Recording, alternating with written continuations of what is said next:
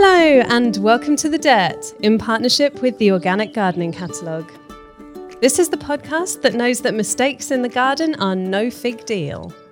I'm Laura, editor of Grow Your Own magazine. And I'm Laura's deputy Blake. Later on in the show, we'll be discussing growing vegetables from bed mattresses and rounding up allotment jobs for this week. But first up, we're joined in the studio by Lee Connelly, aka the Skinny Jean Gardener. Hi, Lee. Hey, you're right? How are you doing? Good. How are you? This is cool, isn't it? Thanks so much for coming in. no, thanks for having me. It's lovely to be here. Um, well, you may have heard this podcast before and know that we like to look at all of the different elements of your gardening journey the good, the bad, and the ugly. But we like to be kind at the beginning and talk about the things that have gone well. So, what would you say have been some of your biggest successes in the garden? Oh, biggest successes, everything. Everything I touch turns to gold. uh, uh, to tell you what, the biggest success for me has to be um, it is growing my own, but it's getting my daughter to grow her own. Mm. Like just getting her interested. I, mm-hmm. you know me, I'm all about getting kids involved. And when I had my daughter, she was like my biggest test. Yeah. Like it's one thing saying you can do it, but then actually having her going about. So actually having her wanting to go down to the allotment is like an absolute bonus for me. So, what have you found have been her favourite bits? What have been the bits that you think have really captured her imagination with it? Eating strawberries has to be one thing. I thought I was the best strawberry grower in the world, and then my daughter come down to the allotment. And for some reason, I wasn't growing any strawberries. I was like, what, "What's going on? I don't. What is actually happening?" Turns out she was eating them. Like, there's a reason we come back from the allotment and she had a bad belly, and I was getting in trouble from my wife. Like, sort of made sense after that. I mean, you don't blame her. They're a they're one of the real perks of growing your own, aren't they? Exactly. and, and like and things just like beans and, so- and and peas and stuff like mm. that. Just getting her to pick them and and and be interested and getting getting her hands on them. I think it's just that, that's got to be one of my biggest biggest successes. To be honest with you. And when we spoke before, Lee, you were saying how there's certain things that you think work really well for kids growing, so certain vegetable types. So I was wondering whether you wanted to talk about that a little bit. Yeah, man. Well, a lot a lot of people say like the really quick stuff. Like I'm re- and, and I'm really talking about this quite a bit at the moment because like things like radishes. I don't know about you two. Did you like radishes when you were small? I'm not really that much of a fan of them Now? now. No, but well, me yeah, neither. I- yeah, but definitely not when I was younger. Well, yeah, well, let me tell you something. Olive's not interested in it, and no child. I've never gone to a show and a child come up to goes, "Oh, please, Mr. Connelly." They don't speak to me like that. Can you show me how to grow some radishes, sir? No, that never happens. You know what I mean? Like, um, I think a really big thing, and I'm really pushing this at the moment, is patience. Like gardening is one of them things to teach children about patience. We're in a world at the moment where everything's so instant. Like you can buy something, it's there the next day. You're on your phone, things can happen so quickly, and it's going to only going to get worse. Not worse. It's a great thing in set, some one sense because technology is amazing, but the whole patient patience thing is not going to happen. And gardening is one of them things that that, that can be taught through through uh, gardening. I think I'm, I'm really passionate about that at the moment. Yeah. And I think that's part of what makes it so enjoyable when you do get something in the end, isn't it? That you've put in the the time You've and earned the, that fruit or veg that you've grown. Yeah, Yeah, well, exactly. th- things take time. Like th- all good things come to those who wait, didn't it? Um, and that's what and that's what gardening can teach children. We've talked a little bit about successes. I know this bit might not be quite as popular, but can you tell us about any of your standout growing failures? I love this bit of your podcast. Like, this is the best bit. the best bit. Oh, we could just let's sit down for an hour and talk about my failures because there've been so many. Like when I first started gardening, I literally I was 26. I had no idea about what what to grow or how to grow it. Like I honestly thought potatoes grew above ground, mm. cauliflowers under. I had no idea about any of that sort of thing. We got an allotment, and it was a council allotment, so it was like overgrown, loads of couch grass. keep forgetting the name couch, but couch grass, uh, and we started picking, getting rid of it. And then someone had a great idea. They said, "I've got a rotavator. Oh, You can just go over that, and you'll be sorted, and your gardening journey will start." oh, it started all right. uh, rotavated all this couch grass into the allotment. Obviously, it um came back up a lot worse Oh, when I did. I don't recommend it. Like That's that is not the uh-huh. greatest start to, you know, really not. if you don't know what you're doing already and then that happens. Yeah, I can't. I, I can't remember who told me to do it now. like if I remembered, I'd have them. The thing is, I suppose in your first season, you've shown that you can grow something. That is so true. that's Someone told me the other day that couch grass has got medicinal purposes. oh I can't. I don't. You know, whatever happens though, Yeah. it's not fun to grow couch yeah. grass. I suppose like most people with allotments probably don't want to hang around to find out with that. That's it. But it's just. I mean, that's just the thing. Like councils leave allotments in such a state when you get them, uh, and if you're a newbie like I was, and wanted a quick fix, goes back to that patience thing again. Yeah. There ain't no quick fix. I guess nobody gives up their allotment when they're enjoying it and taking care of it. So I guess naturally, always it's going to be in a worse state, isn't it? That's a shame because it's not a great thing to take on when you're a newbie. No, I mean in my head, I just think, oh, wouldn't it be nice if council like gave it a little bit of a tidy up? Yeah, mm-hmm. spruce it up. Spend so much time. I must have spent the, the first year weeding and trying to get rid of couch grass, obviously. So have you had any other big mares of a situation? yeah, more recently, like last year. So I told my daughter, look, she loves pumpkins, loves them for Halloween. We also make them into soup, absolutely, you know, fantastic. So I said to her, like, we're gonna grow the biggest pumpkin. Like your dad is gonna have the biggest pumpkin in his garden for you to show all your friends. So we plant the seeds, and then I got I got muddled up. Oh, I don't know. I had an absolute nightmare. I didn't label anything Oh dear. right?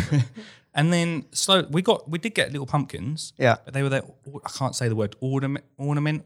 Oh yeah, Ornamental. Thank you. Um, Yeah. And they didn't get any bigger. So every week we were going down to the allotment, checking out these pumpkins, and my, my daughter Olive was like, "When are they going to get bigger?" and I'm like, "Oh, don't don't worry, anytime soon." Patience. yeah, patience. Yeah, you just wait. You wait. Get to October and they've not changed size. Uh, had an absolute mare with it. So yeah, I mean, I learned to label stuff up. Is the biggest thing. yeah. Absolute not. God knows what happened to the actual pumpkin seeds that I was was growing. It's obviously didn't come up, did they? But yeah, so labeling stuff up so so important. Yeah, definitely. And have you had any strange gardening injuries? We've had various ones mentioned on the podcast before from people falling in holes. Yeah. Um, banging your head on sheds. Yeah, various things. Had a shed you- fall on top of me once. Does that Wow. count? Did you? Not a whole shed. It was only one panel. that sounded quite dramatic. yeah, yeah, cut the, cut the bit out. I said just a panel.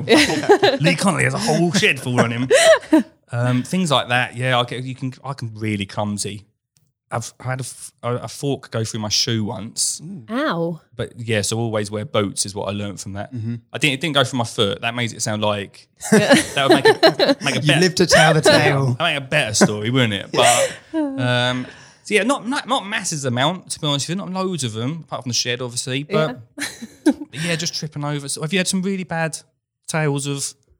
Well, we had gruesome. Chris Collins um, from the Organic Gardening Catalogue. He was he was telling us that he dug a hole out to put a fence in, didn't he? And then fell in the hole, and then Yeah, and then That's- was worried that the, it was. I think it was raining or something, and he said he Yeah. thought he was just going to be stuck in there forever. Yeah, I can imagine Chris when he fell down. Oh, oh gosh, goody gosh! I'm sure he said something like that, didn't he, when he fell down? There? Good old Chris. Um, so another thing that we're really interested in here is any sort of speedy shortcuts, any little clever hacks, anything that you've come across that maybe you don't like to do by the book, things that hmm. you've discovered that really work for you. Hmm. Yeah, well, I always the thing is for me because all I want to do is get kids gardening and families gardening, mm. and I talk to a lot of people that aren't gardeners. That's the thing. Like once you become a gardener, it's really hard to get out of like the the gardening bubble. I mm-hmm. always use my mate Jason as an example. I must have used him about hundred times the last month talking about stuff. Uh, but he he likes gardening. He's got a little boy and he wants to get outside, but he's not a gardener. Like he mm-hmm. wants to grow stuff, but he's not a massive gardener. And I always say like keep it simple to mm. begin with, like just keep it really easy. Because when I first started, you know, you get these amazing magazines, guys, and come with that. come with loads of seeds, don't they? And then you go and plant all of these seeds, and then you think, crikey, like this is a lot to look after. Yeah. Mm. And if you don't label them, then you're like, crikey, what, what are they? Lucky dip. Um, I always just say start really simple, five packs of seeds in the first year. yeah. See how you get on. Year two, then take it up to ten. Do you know Get what I that mean? right first, and then you can mm. build on it. Yeah, it's like patience, mate. Patience is all about that. Mm. Yeah. So yeah, I just think keep it simple, keep it easy, and same with like allotments, isn't it? It's like if you've got an allotment first time, cut half of it off, like get half of it, put membrane or something down, or just let it grow, overgrow. Just concentrate on half of it for the first year. Mm-hmm. It's such a It's big, more task. manageable. Such a big task if you like having all that space to start with. Do you know what I mean? So, how do you manage um, your allotment, obviously, with the young family and all of your other commitments? How do you sort of carve out the time to I- get down there? Yeah, I'm still learning. Do you know what I mean? Like, I love my allotment. Luckily for me now, it's in my back garden. It's at the right at the end of the garden. Because before, I, I, I got into gardening, fell into this media business, and you think, oh, I'm gonna, I'm gonna be, I'm gonna be gardening. I'm like in the media business. This is gonna be my job. Blah blah blah. and then all of a sudden, you do less gardening than you did beforehand. And I was like, okay. So for me now, it's making it more manageable. Like I'm, I use a lot of raised beds. Um, I'm trying to teach my daughter to um, water the garden while I'm away because I can be like away for like weeks at a time.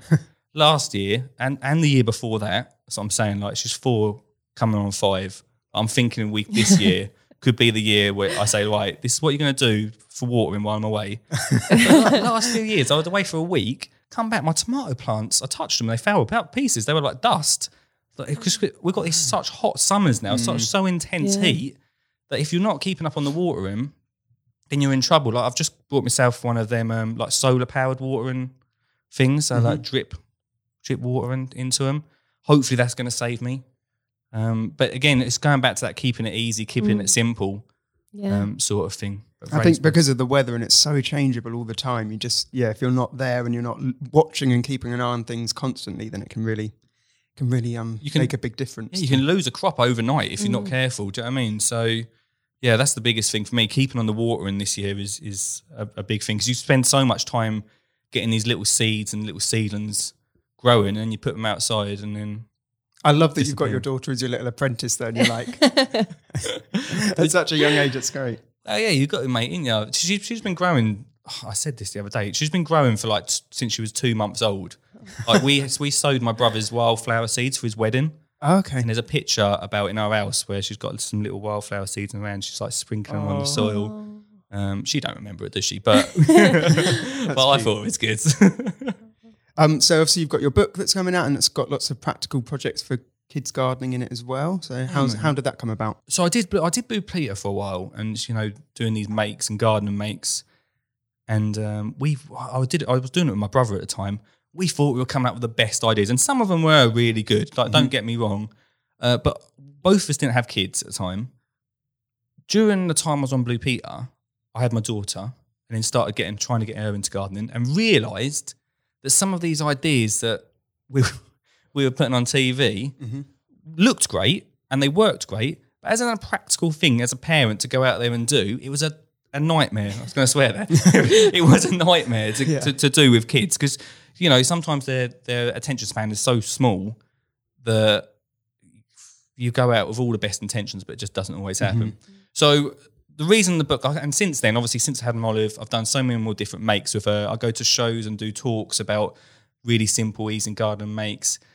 I don't like the whole fact about gardening putting a brick wall up with costs. Like my, gardening can mm. be really expensive. Mm-hmm. yeah. And going back to my mate Jason again, I wanted to bring him into like the garden industry, get him gardening with his kids without him having to spend loads of money. Especially at the start, where you don't even know whether you're going to do it past the first year. You know, mm-hmm. so Yeah, you don't want to be spending loads of money on stuff. that No, you of don't course need not. to And do. you know, as gardeners, we don't really like spending too much, mate. Do you know what I mean? Like, that does seem to be a theme that comes up in here, doesn't it? we, we, we can make anything mm. out of anything, honestly. Um, so the book come about. So I, I tried all these different ideas with Olive. We did them in the garden, and people were asking me after shows, "Oh, where have you got this wrote down somewhere? Can I get it?" And I was like, "Well, yeah. I mean, I've just talked about it, but if you, but yeah, sure, I'll, I'll write a book about it." And that's where the book's come about. Really, all the good ideas that I, I have had gone has gone into that. All tried and tested with me and Olive, um, and all really cheap and inexpensive. Like just really simple ideas that you can just go around the house and find find the bits. Like the idea of the book is that the parents can hand it to their children, flick through it, find a make they want to do, and then uh, and then and get the bits around the house and go and do it. The last thing I wanted was them to give the book to their child, and then them turn around and say, "Oh, that one, please, Dad." Yeah, and then And having it's to like- go to the shop Yeah. and get those of Yeah, stuff. like fifty quid later. Yeah, yeah. No, they're like, "Oh, cheers, Lee. Thanks for your book." so that's that's the thing. Like, um, you get like recipe books for like cooking, and you get that the massive list of stuff that you're never going to use again for that one dish. I didn't want something like that. I just wanted Yeah. something really simple, really easy for people and parents to to go to because that's the point of a book. I, I want people to use it. I want people to to do the ideas. If it's covered in mud, you know you've done it right. yeah, exactly. Um, so, have there been any of the projects in the book that perhaps you initially weren't too sure on, but then your daughter absolutely loved them, and you were sort? Were there anything that surprised you that she particularly liked? or- Yeah, well, there, there's three different sections to the book. There was a, a grow your own section because I always think grow your own is the best way to get kids involved in gardening. I think that's mm-hmm. really important. A wildlife section because we all know wildlife's important in the garden, and also a fun section. And one of the ideas, which she doesn't stop going on about now, was a cardboard castle. Right. Right, brace yourself, right? so, so I when- want to do this. Yeah. Right, you, will, you will want to. So when Olive was about two years old, my wife said to me that she needs a playhouse to go in. I was like, ah, okay, cool.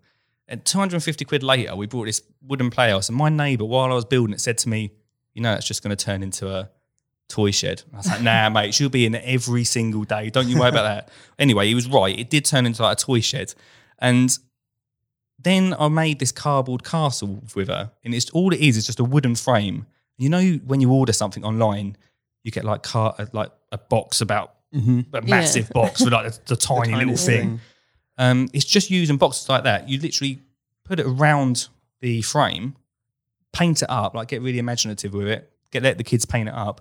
It's basically, in, especially in the summer. I mean, obviously when it rains, it, it melts away, but in the summer it becomes out their den, like their place to go. Like it's all about getting kids outside. Really simple, really easy. Then over winter, just break it down, then bring it back out over the summer. Mm-hmm. She doesn't stop going on about this make now. like she loved when we did it. I mean, the one we've done in the book was a massive. Like it was too, maybe too big, but it was there for impact. You know what I mean? Um, and now she can't wait to get it out for summer. So Cool. Blake, I think we need one in the Grow Your Own Yeah, offices. I know what we're going to be doing. let's make one. Let's do it. So this sort of brings us on to our final question. What would you say has been the biggest lesson that you've learned since you've been growing? Oh, biggest lesson I've learned. It's a good question, isn't it? Such a big question as well, isn't it? it is a big question. Bringing it down to one thing. Well, the big, the biggest thing I've learned in gardening is, oh, I mean, this is the reason I like why you do the failure bit because it doesn't matter if you fail. Like, mm-hmm. that is the biggest, that is the best learning curve, and also make some good stories as well, doesn't Yeah. it? I mean, if you grow something successfully, then you ain't really got a story after that, have you? Just you're just brilliant. um, but yeah, like learning to fail and like and learning from that is is probably probably the best thing. Mm-hmm. I, th- I think that's what I've I've learned in in doing it, and also telling people as well, because sometimes you can be a bit.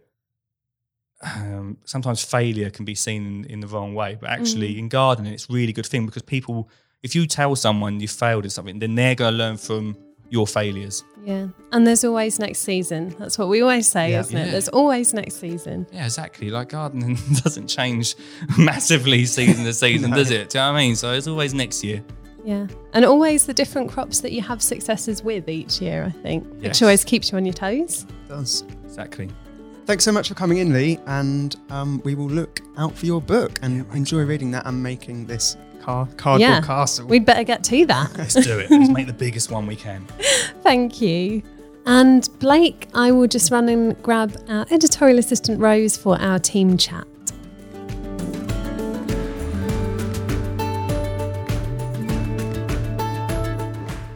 Well, we've all made it back in, all three of us, into the office. So well done us after another weekend of storms. Yeah. So it's been crazy, hasn't it?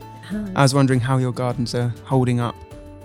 Um, it's damp, as I think everybody's I think everybody's a damn. Um, but no, I mean, my garden in Ipswich, uh, very, very fortunate. We didn't have really any damage. I don't think it was too severe there. I know some local places lost a few fence panels and stuff, but I don't think it was anything. I don't think we got it as bad in this part of the country as others did. No, mine's ours is fine.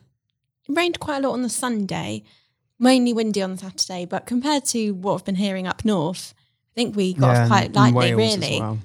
feel quite sorry for some people. How was yours? Mine's okay. So I live on a hill, so yeah, in terms of like the water and stuff, it drains away and just some pots and things that have got blown over and uh, recycling bins that have moved around a bit, but that was about it. Uh, so yeah, it's, it's fine. Well, on that note, I've got a story about flooding and storms to share with you. Um, has anyone heard of a rain garden before? No. Well, basically, a rain garden is um, sort of a shallow area or dip in the ground that sort of naturally holds a lot of water. So you might have something above it that's sort of dripping off into it, and it might create sort of a natural dip or area of water. And in a lot of houses, and new houses especially, everyone's choosing to sort of pave over everything, cover everything. And there's been a lot of sort of news stories recently about how we should be more, especially new developments, be more careful about creating areas for wildlife as- and new developments, new areas. Anyway, um, a lot of specialists and experts have come out and been saying this is causing a lot of issue when we're seeing Storm Dennis and Storm. I'm not quite sure how to pronounce the other storm. Ciara. Ciara. We were talking about that earlier. Um, when these a lot of water is occurring because of all of this paving. It's just causing huge areas of flooding. So they're saying to combat that, we should be creating more rain gardens, which are basically where this natural water collects. Uh, So is it be- something you're meant to put into? yeah, so I haven't explained that very well, but you need to be planting like things like shrubs and wildflowers into these natural areas of water, plants that can naturally withstand a lot of waterlogging. So they'll flourish in these areas and they'll actually also absorb a lot of the water that they might not otherwise that might otherwise have just run off into the fields and just and actually cause a lot of structural damage. So you want thirsty plants essentially. Thirsty plants, yes, very thirsty plants. Um, make sure, however, you need to be a bit careful when you're um, sort of making this rain garden that because you don't want it to be someone that's really close to your house because you don't obviously want to like bring a lot of water. To, you might damage the foundations. But yeah, I just wanted to ask you guys: Is there anything, any sort of um, natural um, places in your garden, such as like slopes or like gravel or anything that you've sort of had to like adapt to or change? As mine's a small courtyard, it is all concreted over, but Mm. it's as I said, I live on a hill, so it doesn't really impact me directly. Um, I know Laura, you've had trouble before. Yeah, um, it's actually something that we, well, sort of a version of that that we were recommended to do, Mhm. um, because we had a bit of a long, boring story, but basically the the path up the, it's, I live in a Victorian house, and the path up the side between sort of the fence and the back door, if that makes sense, the level of the concrete there was above the damp course. Hang in there, guys, it gets better. um, which basically meant that water was getting into the foundations of our house and had rotted some of the um, Oh, okay. Oh, The gosh. foundations, the, the like wooden joists, joists. That's the word I was looking for. The joists. Just like waving And, your um, hands around trying to describe what you.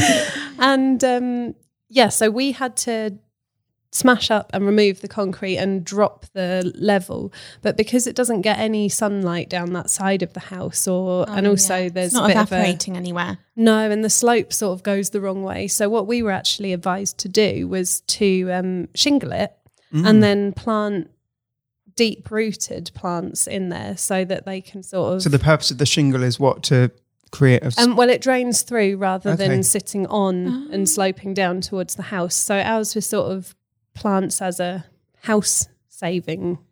Yeah, that's one way of Thing. coping. And has that worked? Like that. I have to admit, we haven't actually done it yet. oh, okay. We're still very much at the halfway house there. So we're just sort of choosing our medium and choosing our plants and stuff. So I shall report back in a few Yeah.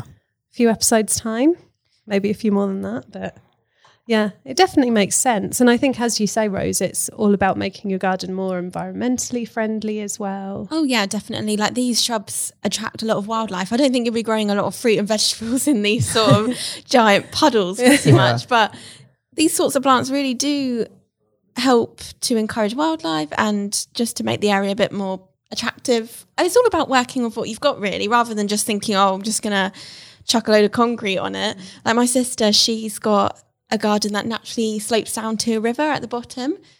and she sort of had to work with a lot of those conditions. So making sure that she's not got those really sort of water sensitive plants at the bottom and that she sort of leaves that area almost to nature and just sort of lets it like a lot of sh- um, reeds and grasses grow down Mm. there naturally and she just sort of you know I'm just gonna leave that to and nature embrace it. Yeah. yeah and I mean she's got chickens as well down there which Oh, it yeah. can be a bit of a worry when it's Yeah. almost flooding but Can chickens swim?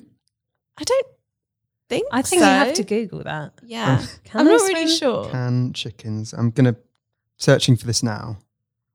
Well, some pictures have come up of chickens swimming, so I think the answer is they can if yes. they I have mean, to they're actually in literal swimming pools here. What's the one I with the man with the never glass sunglasses? We're looking at a really strange I have to Take say, your that's chicken to the not something that I've ever Someone's seen. swimming pool. but the top result on Google also says um, it appears that chickens do have an innate ability to swim. Their feathers are not waterproof though, so they don't secrete the oil that ducks do. So I guess they can swim, Oh. but don't you know? They you don't want to leave them No. leave them Not in water that they can't get out of. Yeah, yeah. exactly. Yeah, I feel like the general rule with most pets is Don't throw them in. don't throw them in some water.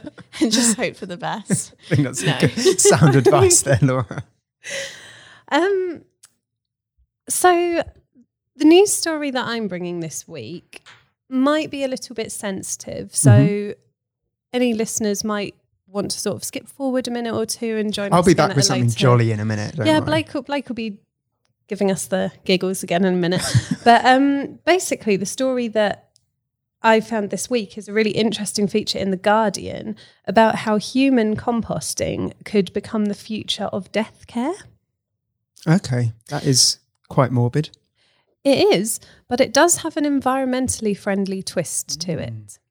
Basically, um, the science correspondent for The Guardian, Hannah Devlin, in her feature, she said it's viewed as a fitting end for a banana skin or a handful of spent coffee grounds. But now people are being urged to consider human composting and other environmentally friendly death care options. Is it really exactly what it sounds like? Is it turning a human body into soil? It is, yes.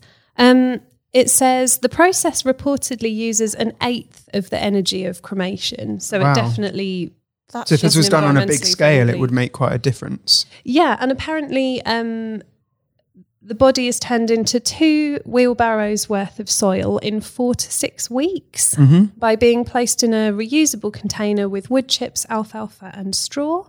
Okay. Um, and even sort of teeth and bones and things are broken down as well. Also, it's been found that there's an indicator of biological safety, meaning that relatives could safely scatter remains as you would ashes or use them to plant a rose bush or to fertilize a veg patch. And I think that's a really interesting, um, rather than it being a sort of morbid subject, it's almost like, as you were saying earlier, New like that circle of life thing, sort of giving life Yeah. back again. Yeah, it's like coming full circle and yeah, giving something back, which is nice. And I do think that in this country in particular, it's such a taboo subject talking about death, and that maybe it would be nice if we could move to a point where we can talk about it in in a way that other cultures do, where they're actually celebrating somebody's life a bit more rather than just treading on eggshells around that conversation. Well, my family, my dad, he has always said that he doesn't want a gravestone. He always wants um, someone to plant an olive tree um, to remember him by. So Oh.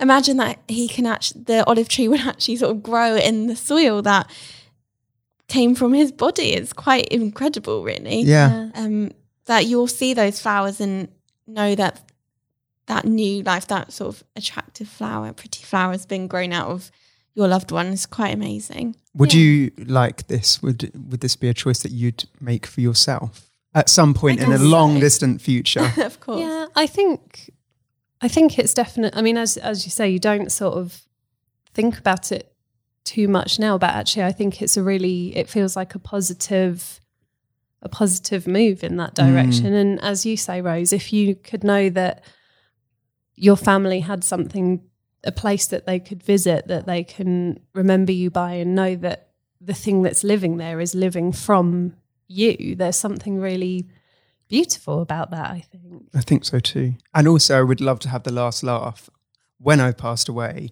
thinking about my family sitting around on a Sunday tucking into some nice roast potatoes that came from me.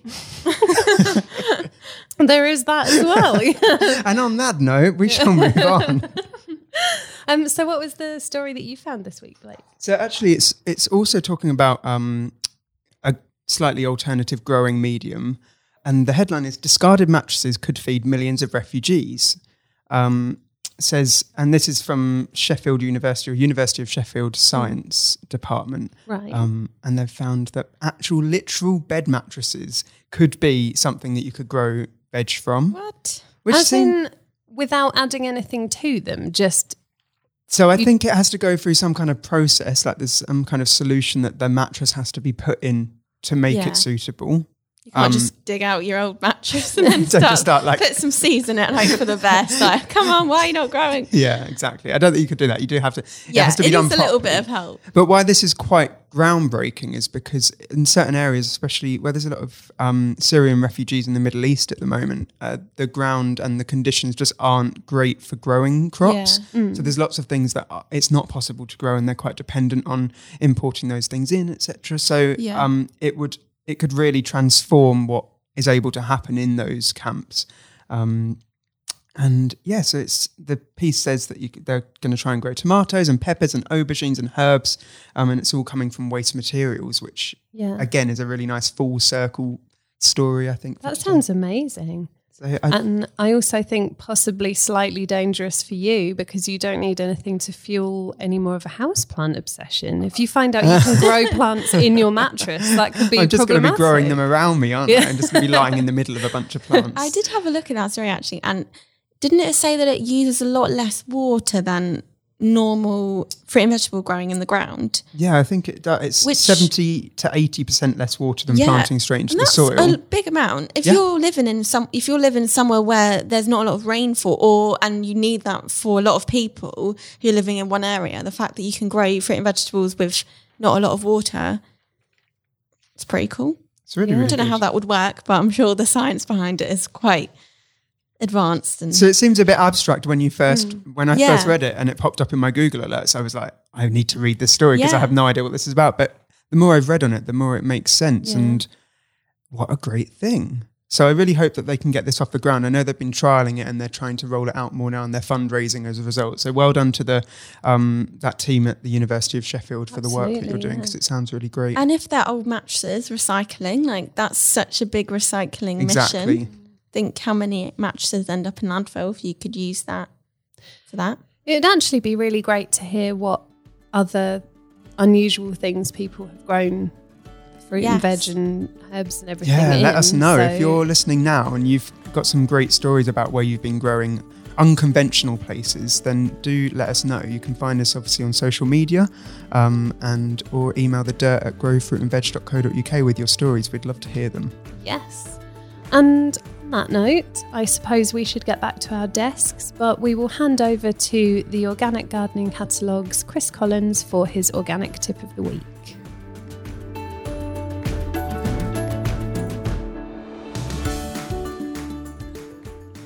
One of the ways you can always keep yourself in food is to stagger plant. As I said before, I love my lettuce, my cut and come again salads, my rocket, my uh, spinach, those quick crops I can put in a salad very easily. So re-sow, sow in between the original lines, keep those crops coming. I call it repeat sowing, and it really, you can do this in a container on a balcony, a big trough, and I call this my own personal salad bar because I'll keep sowing those crops in. They come off the balcony onto my plate for a salad every night. Really good, easy tip. And now over to jobs on the plot.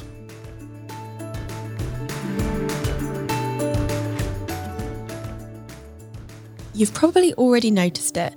The days are steadily getting longer, so you've got much more time to spend outside, stretching your time in the garden or on the allotment. Now that it's lighter, you're also able to get lots of jobs done this month, such as sowing, planting, and pruning that you might have put off over the cold winter. It might also be tempting to start sowing seeds straight away, but it's best not to let those itchy sowing fingers get the better of you, but to wait until the appropriate time to do so. Now is the time to consider purchasing an undercover structure such as a greenhouse, a polytunnel, or, if you're short on space, a cold frame, so that you can get started with those early spring sowings as soon as possible, such as chilies, cucumbers, and tomatoes. What's more, undercover structures stretch out the season, allowing you to enjoy bumper crops throughout the year. You can also start to chit early potatoes this month. To do so, stand potatoes in an egg box or a module tray eyes side up and place in a cool, bright, and frost free place. Your spuds will be good to go in the ground once the shoots are around 3 centimetres long. If you start chitting now, this will be around the end of March. Now is the time to prune apple, pear, and quince trees. However, if you don't manage to fit it into your busy schedule this month, don't panic, as it won't do the trees any harm to leave the pruning until later in the year. However, your edibles will waste energy producing new shoots that will only be cut back at a later date, so dig out the secateurs and give pruning a go. February is an ideal time to force an early crop of tart, tasty rhubarb, an essential ingredient in pies, tarts, and crumbles. Make sure, however, to force the stems of established rhubarb plants, as young ones might not have the energy to produce these. To force, cover with a large upturned pot, dustbin, or decorative forcing jar and insulate the inside with compost in order to keep lots of heat in. You can start sowing broad beans, carrots, and parsnips outside. Make sure the soil was warmed first to ensure your crop makes it through bitter, frosty days ahead. We'd just like to say thank you to Lee Connelly for coming and chatting with us today. It was great talking to him. And until next time, happy growing.